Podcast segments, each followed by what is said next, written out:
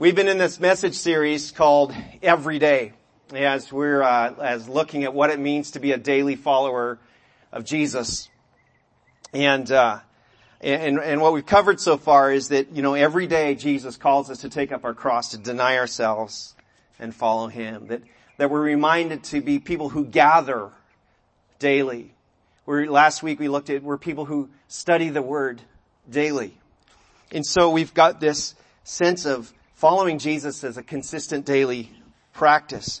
Someone who separates their faith from their everyday life is not really following Jesus. That's, that's being a fan. That's, you're interested, you, you, you like it, but, but if you're able to, to kind of condense your, your life of faith to that hour on Sunday morning, I, I, I tell you, you're not really a follower of Jesus. To know Jesus, to follow Him is a daily habit. So last week, Last week we dropped in on the apostle Paul and his companions in a small city in northern Greece called Berea. And we were commended that the Bereans, uh, were, were of noble character because they, they heard what, what Paul taught and then they went to the scriptures to study for themselves. The, you know, that proverb we, we said to trust and verify or in Russian, dovyai no provyai. Victor, am I even close? Where are you? I saw you here. Hey, he gives me the thumbs up. That's good. All right. But once again, even from there in Berea, uh, Paul's chased off and, and so now his next stop is in Athens. Only Athens becomes a very different kind of ministry for Paul. From the very start, he engaged in a much more sort of public uh, practice of ministry. He typically um, he would just start in the synagogue and kind of stay there until he wasn't welcome there anymore. But here he started the synagogue and, and went into public, the public square right away, right from the start. So, you know, to put it in today's terms, like he was in church and he was on the Fresno State campus. He was doing both at the same time, right? And so I want to, let's, let's read, let's turn to Acts chapter 17 if you've got your Bible with you. Um, we're going to be in the New Testament Acts. Remember, we've got uh, Old Testament, New Testament. We're five books in Matthew, Mark, Luke, John, Acts. And uh, this is really the, the whole book is how the church uh, was born and flourished. And we're in chapter 17. I'm going to pick about 16, and I know it's a little bit of a long passage, but uh, I'm going to read the whole thing because it needs we need the context. Acts chapter 17, beginning at verse 16, it says this, while Paul was waiting for them, he's waiting for his friends to join him in Athens, he was deeply troubled by all the idols he saw everywhere in the city. He went to the synagogue to reason with the Jews and the God-fearing Gentiles, and he spoke daily, daily in the public square to all who happened to be there. 18, he also had a debate with some of the Epicurean and Stoic philosophers, and when he told them about Jesus and his resurrection, they said, what's this babbler trying to say with these strange ideas he's picked up? While others said, he seems to be preaching about some foreign gods. And then they took him to the high council of the city, or the Areopagus is the, is the term, Come and tell us about this new teaching, they said. You're saying some rather strange things and we want to know what it's all about. Verse 21, it should be explained that all the Athenians, as well as the foreigners in Athens, seem to spend all their time discussing the latest ideas. And so Paul, standing before the council, addressed them as follows. He said, Men of Athens, I notice that you are very religious in every way, for as I was walking along, I saw your many shrines, and, and one of your altars had this inscription on it, to an unknown God. This God, whom you worship without knowing, is the one I'm telling you about. Verse 24, He is the God who made the world and everything in it. Since He is Lord of heaven and earth, He doesn't live in man-made temples, and human hands can't serve His needs, for He has no needs. He Himself gives life and breath to everything, and He satisfies every need. From one man, He created all the nations throughout the whole earth, and He decided beforehand when they should rise and fall, and He determined their boundaries. That should take a little stress out of you when you go to the election, uh, the voting booth this season, okay? God is still in charge of all things. Verse 27, His purpose was for the nations to seek after God and perhaps feel their way toward Him and find Him, though He is not far from any one of us. For in Him we live and we move and we exist. As some of your own poets have said, we are His offspring. And since this is true, we shouldn't think of God as an idol designed by craftsmen from gold or silver or stone. Verse 30. God overlooked people's ignorance about these things in earlier times, but now he commands everyone everywhere to repent of their sins and turn to him, for he has set a day for judging the world with justice by the man he has appointed, and he proved to everyone who this is by raising him from the dead. Verse 32, when they heard Paul speak about the resurrection of the dead, some laughed in contempt, but others said, we want to hear more about this later. And that ended Paul's discussion with them, but some joined him and became believers. Among them were Dionysius, a member of the council, a woman named Damaris, and others with them. We thank the Lord for his word this morning. I'd say this is one of Paul's most exposed outings. For the first time, he's alone in a city. And, and if that had been me, I think I would have said like finally some vacation time. Like finally I get a break. I'm just, I mean I like silence and all, but I need some me time. Right? I mean that's what most of us probably would have done. The Parthenon, how many of you have been to, to Athens? You've seen the Acropolis, you've seen the Parthenon, you know, a bunch of you, right?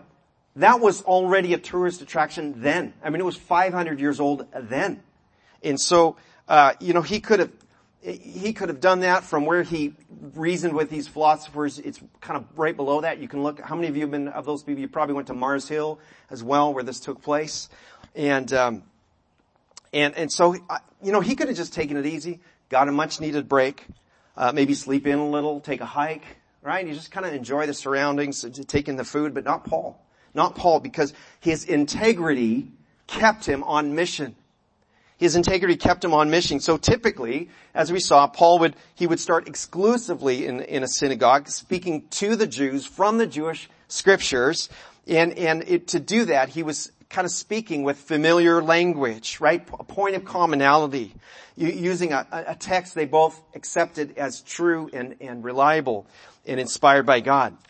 So that we would say is God's, you know, the scriptures, the Bible, we would say is God's specific revelation written down and, and spoken. When I read this word to you, I'm speaking God's written word to you. But in the public marketplace, Paul did not begin with the Bible. Did you notice that? He didn't say, hey friends, let's, uh, let's pick up our scriptures. Oh, you don't have scriptures? Well, let me read the scriptures. He didn't start there. He didn't begin with the Bible. Where did he begin? He began with creation, the general revelation of God's character and God's work. Paul was convinced, Paul was convinced that you could know God without ever cracking a Bible.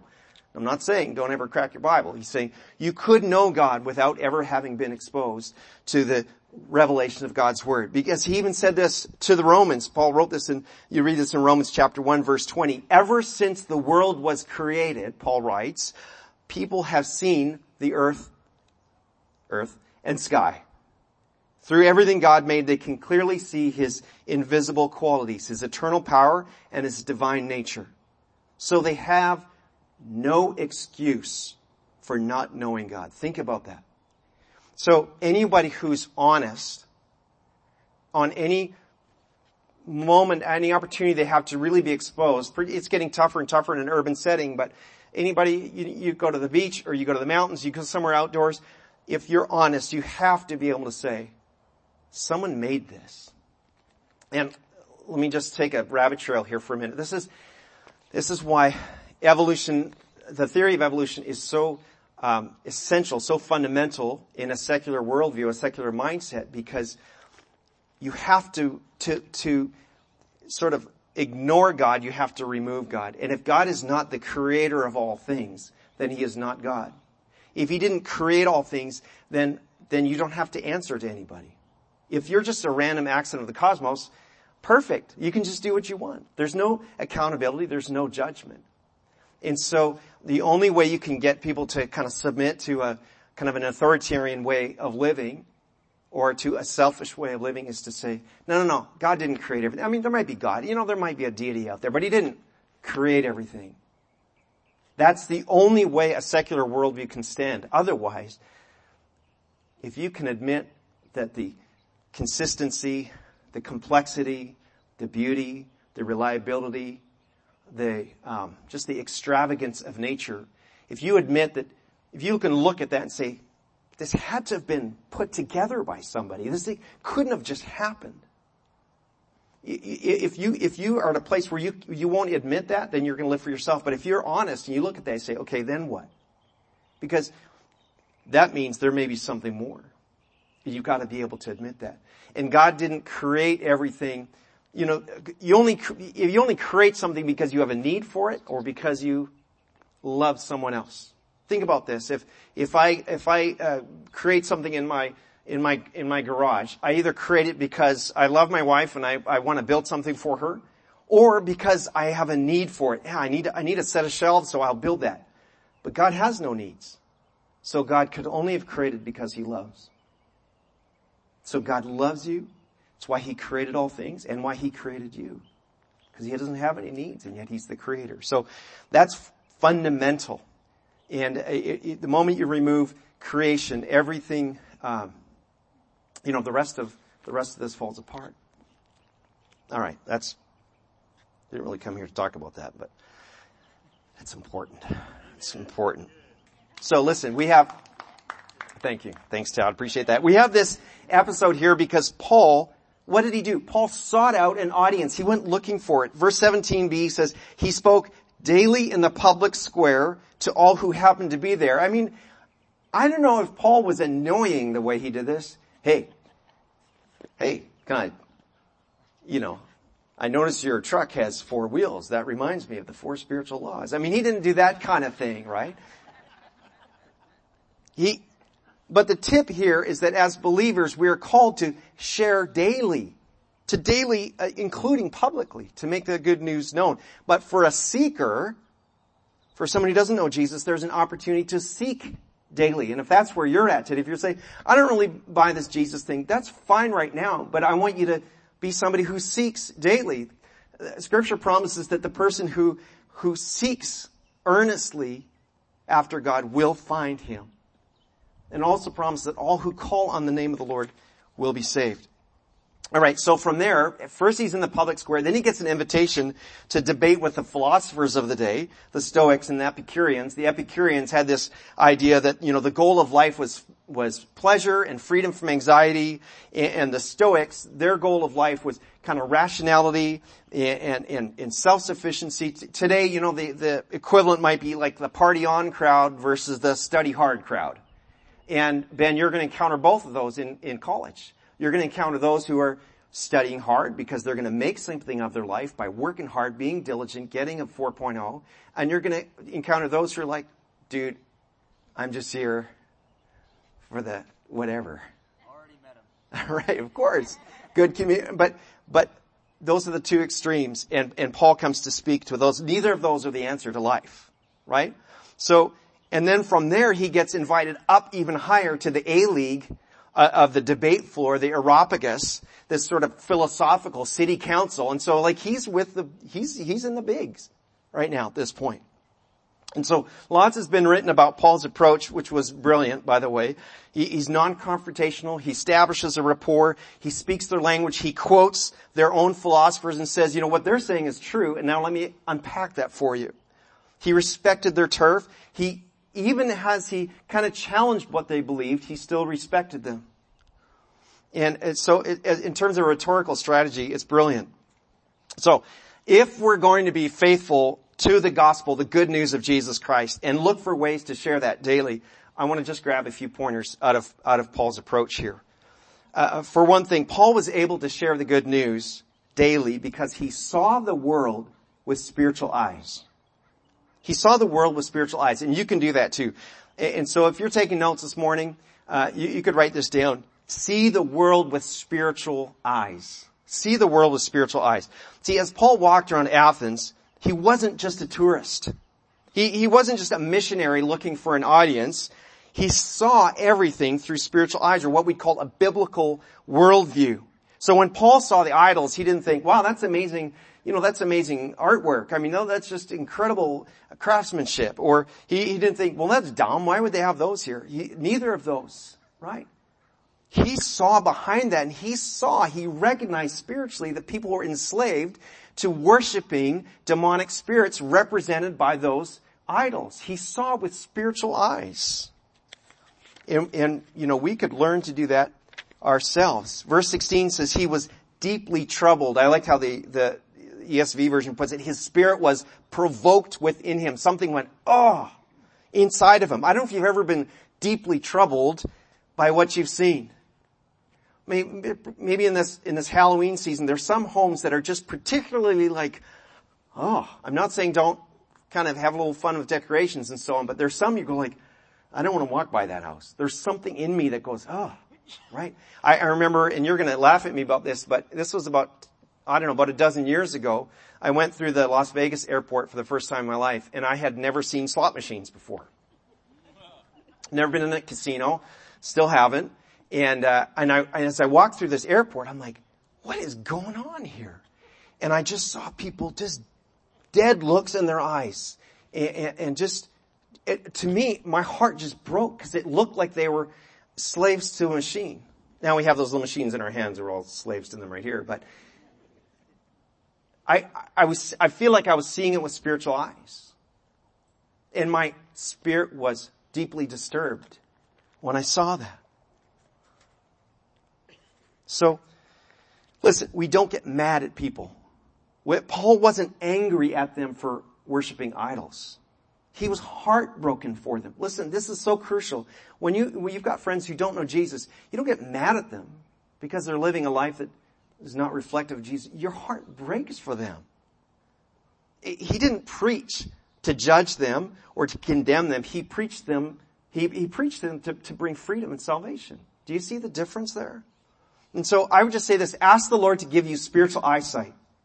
What spiritual realities are you seeing in your neighborhood as you walk around or in your workplace or in your, your school setting? What's going on in a spiritual way? Ask the Lord to let you see that.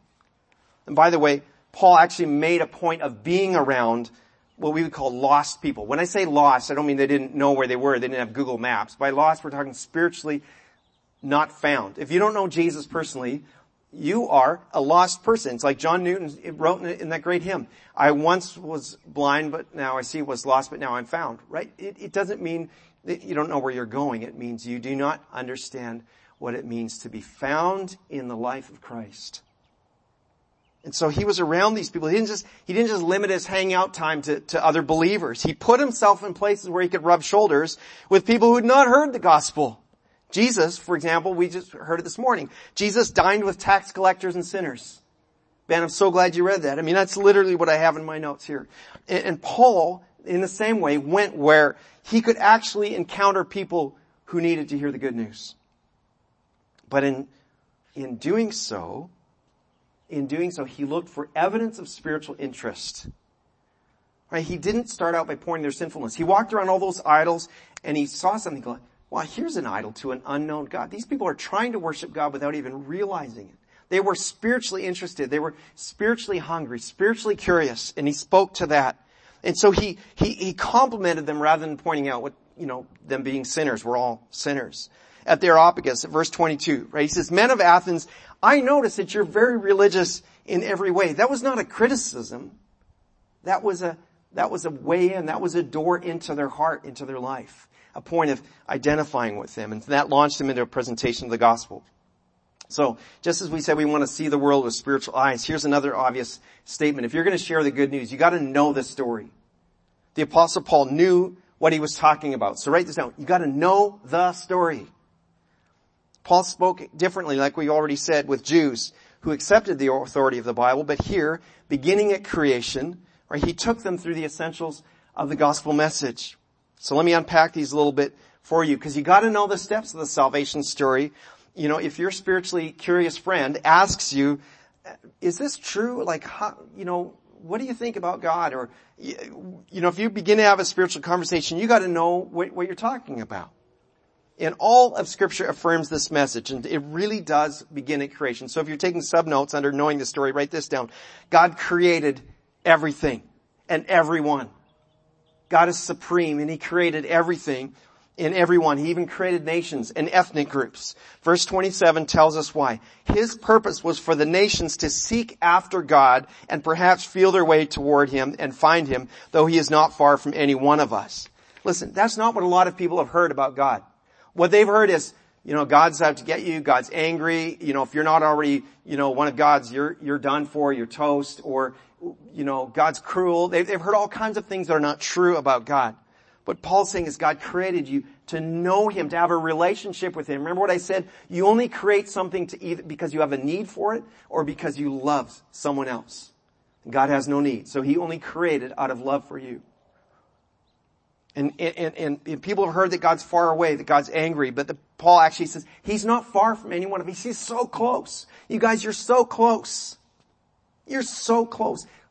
Any person that you encounter, no matter how far, how rebellious they are, they are so close because God is close to them. And all is it, all it takes is one turn to say, I turn away from my own way and I turn to God. That's all it takes. That's the beginning point. But you gotta, can know that God created everything. Step two says that, that we're separated from God by our sin. You can just write that down. Separated by sin. Verse 30. Paul, Paul said this, God overlooked people's ignorance about these things in earlier times, but now he commands everyone everywhere to repent of their sins and turn to him. Listen, that's, that's the bad news part of the good news. That we, we call the fall, or, you know, we would say we're created to be good and perfect, but instead we all sin. We all do. And, and, and Paul's saying, look, we're separated from God because of our wrongdoing, because of our sin and our ignorance and our rejection, our rebellion. And then he leads into step three, which is both good news and bad news, depending how you respond to it. It's bad if you reject God, but it's good if you repent. So part three of the story is this. Salvation from judgment. Salvation from judgment. That there is salvation available from judgment. Verse 31, for he has set a day of judging, for judging the world with justice by the man he has appointed, and he proved to everyone who this is by raising him from the dead. Verse 31, we're in Acts 17, verse 31. It wasn't until this point that Paul actually even introduces the Savior, Jesus, the one who is raised to life. And he doesn't even mention Jesus' name. Why? Because it's not gonna mean anything to them yet.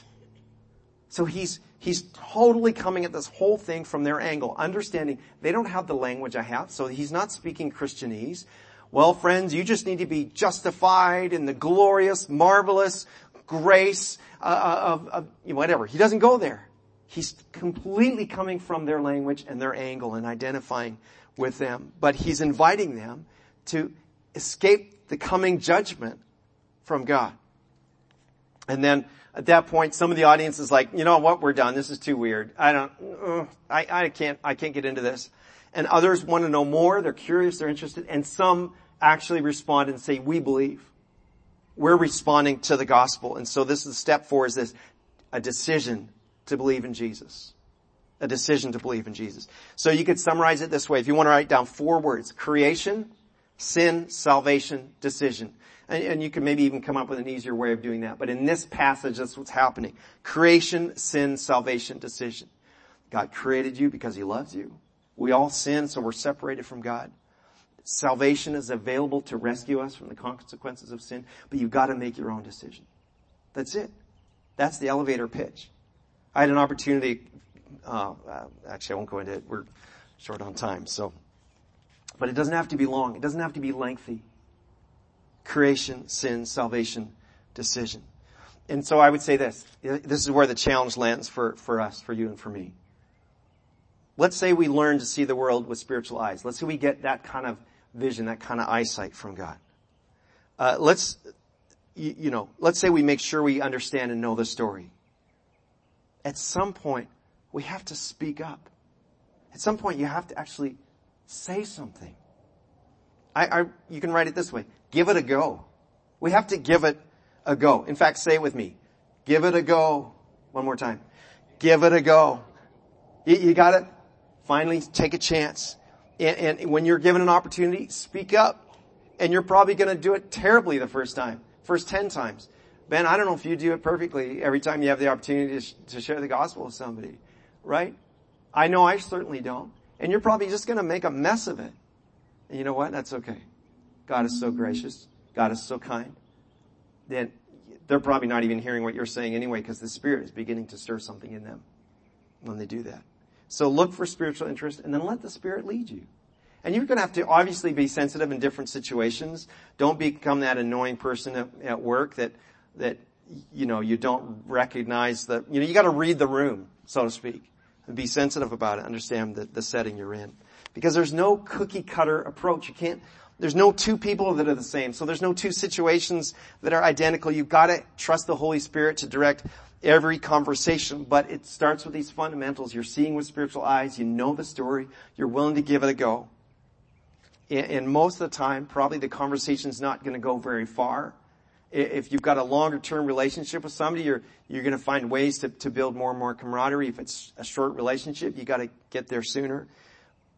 Sometimes it makes progress. Lots of times it's really, really slow and, and not even getting very far at all. But the story doesn't get told. The story doesn't get told if we don't give it a go. I had an opportunity a few weeks back um, with my neighbors. They, in fact, Christy and worship team, why don't you guys come up because you're going to lead us in a couple songs. So why don't we do that? Um, and there was a, there was a, just a really challenging situation, and and um, you know they're, you know I don't know where they're at with the Lord right now, but um, I just felt like I needed to say, you know, God loves you so much, and He wants you to experience peace with this situation. Can I pray with you right now? Oh, yeah, you do that. And so it just began, to create an opportunity to, to share the gospel in that, in that way. So just trust the leading of the Holy Spirit in your different places, different relationships. Give it a go. I've been to Athens, like many of you have to that very spot where Paul preached this message. There's no church built on that site. There's nothing to, there's a little bit of a platform, but nothing really, there's, there's things that commemorate the philosophies of the age, but there's nothing to there to commemorate the message that Paul preached there. It's a pagan site. It's a secular location. And that's because each and every generation has to make their own decision for Jesus. You can't decide for your kids, your grandkids. Each generation has to decide. Maybe you feel like your parents decided for you. That's not good enough. Each generation decides for themselves. Will I trust Jesus or will I not trust Jesus? Will I turn to Him for salvation, for freedom or not? Will I recognize that He created me because He loves me and wants to have a relationship, wants to know me or not? Creation, sin, salvation, decision. We're going to pray and we're going to sing this great song. God, I just thank you that um, Paul had this amazing encounter and that you sought to preserve it in scripture for us today. And Lord, I, I wish I could say I share the gospel daily everywhere I go. That's just not the case. And Lord, I want to be that person who learns to know you more and more so that it becomes increasingly natural to, to share you with the people I encounter. Not out of obligation, not out of duty, not of condemnation or judgment, but out of genuine love for you and love for the people around me. God, I pray that you give me that heart and I pray that you make us a church with that heart. And Lord, as we do that, to begin to see, yep, some are going to reject, probably most. A few are going to want to know more, and then even a smaller number are going to say, you know, we're ready, we believe. God, we want to be that place where that happens. And Lord, as our, as we encounter our friends, without even really knowing what's going on, I ask that you would really give us those eyes to see what's behind the curtain, spiritually speaking. Thank you for your great love for us, God. In your name we pray. Amen. Amen. Let's stand together as we sing a song, a couple songs.